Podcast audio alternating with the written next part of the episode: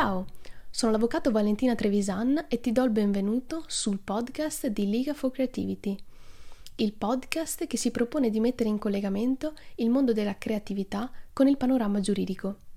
Stai per ascoltare la versione audio dell'articolo intitolato Per il logo che colore facciamo, che puoi trovare su www.ligaforcreativity.it.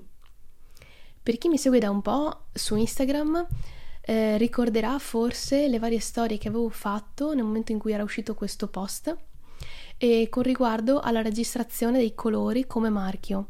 Perché effettivamente sono cose che comunque sono, possono essere interessanti da sapere a mio parere.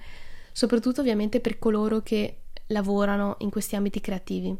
E in ogni caso se non mi seguite su Instagram anche lì mi trovate come Liga for Creativity. Eh, facciamo subito un disclaimer riguardante il titolo perché appunto riconosco che è molto poco giuridico e volutamente evocativo di una situazione in cui può trovarsi un grafico nella realizzazione di un progetto di comunicazione visiva per il suo cliente. È tuttavia necessario tenere in debita considerazione la differenza tra il concetto tecnico dei logo e quello giuridico di marchio che però è oggetto di un altro post. Ebbene, nel momento in cui viene ideato un logotipo, un pittogramma o comunque viene organizzata una campagna pubblicitaria, una delle prime cose che deve essere presa in considerazione e possibilmente mantenuta affinché l'azienda possa acquisire capacità distintiva nel mercato concorrenziale è la scelta del o dei colori da utilizzare. Il graphic designer o l'art director a cui viene demandata l'esecuzione o la direzione di tali attività possono imbattersi in due situazioni che ho esemplificato e che possono essere la prima situazione a cui ho pensato è eh, si può scegliere il viola Milka per realizzare il logo del proprio cliente che commercializza bulloneria? I prodotti e i servizi di un cliente appartengono chiaramente ad una classe merceologica diversa rispetto a quella dell'azienda rinomata. Tuttavia, in questo caso, Milka ha registrato il proprio marchio di colore. La seconda situazione eh, che ho pensato potrebbe venire in considerazione nella pratica è si può optare per la combinazione di colori scelta da un competitor del proprio cliente per la campagna pubblicitaria? In questo caso i prodotti e i servizi del proprio cliente sono affini a quelli del competitor.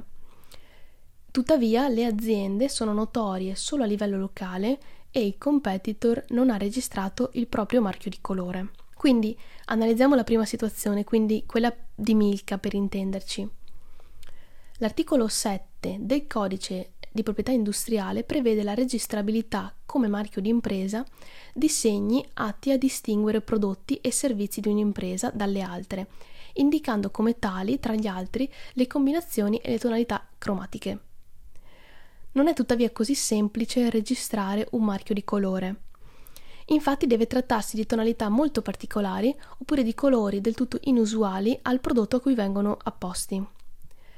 Tale limite viene posto nell'interesse generale a non restringere indebitamente la disponibilità dei colori per gli altri operatori che offrono prodotti o servizi analoghi. Ad esempio, la scelta compiuta da Kraft del viola per la confezione di Milka è insolita per il cioccolato e il marchio di colore è stato quindi regolarmente registrato in data 27 ottobre 1999. E nella descrizione poi vengono anche esattamente indicate le coordinate specifiche nello spazio colore.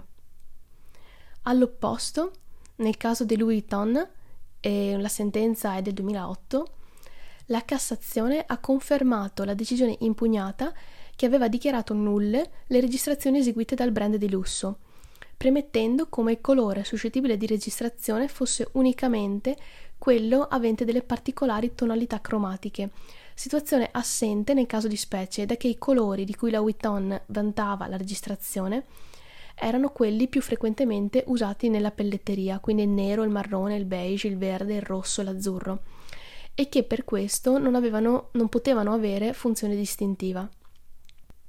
In generale, quindi, eh, l'azienda titolare del marchio di colore rinomato ha la facoltà di usare in modo esclusivo il proprio segno distintivo, vietando al contempo ai terzi di usarlo nella propria attività economica. Il divieto vige per il segno identico o simile e trattandosi però del marchio rinomato anche per prodotti e servizi diversi, ad esempio nel caso che vi ho fatto della bulloneria, laddove l'indebito uso del colore consente all'azienda di bulloni, ad esempio, di trarre in debito vantaggio dal carattere distintivo o dalla rinomanza del marchio, oppure rechi pregiudizio al titolare del marchio notorio.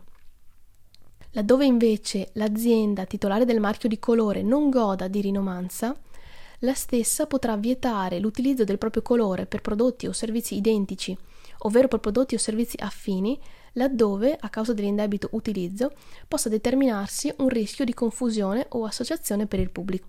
Quindi la distinzione con riguardo al marchio di colore registrato sta nella rinomanza o meno dell'azienda.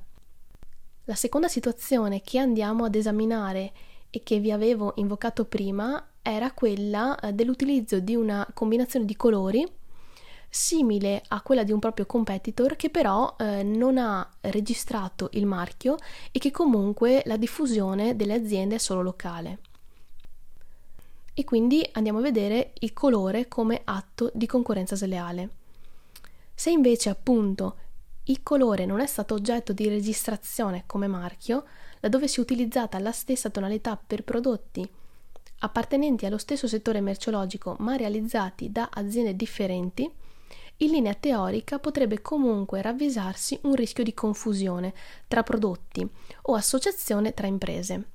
Il consumatore, infatti, potrebbe essere fuorviato al momento dell'acquisto e ritenere che si tratti di prodotti realizzati dalla stessa impresa o comunque da aziende collegate.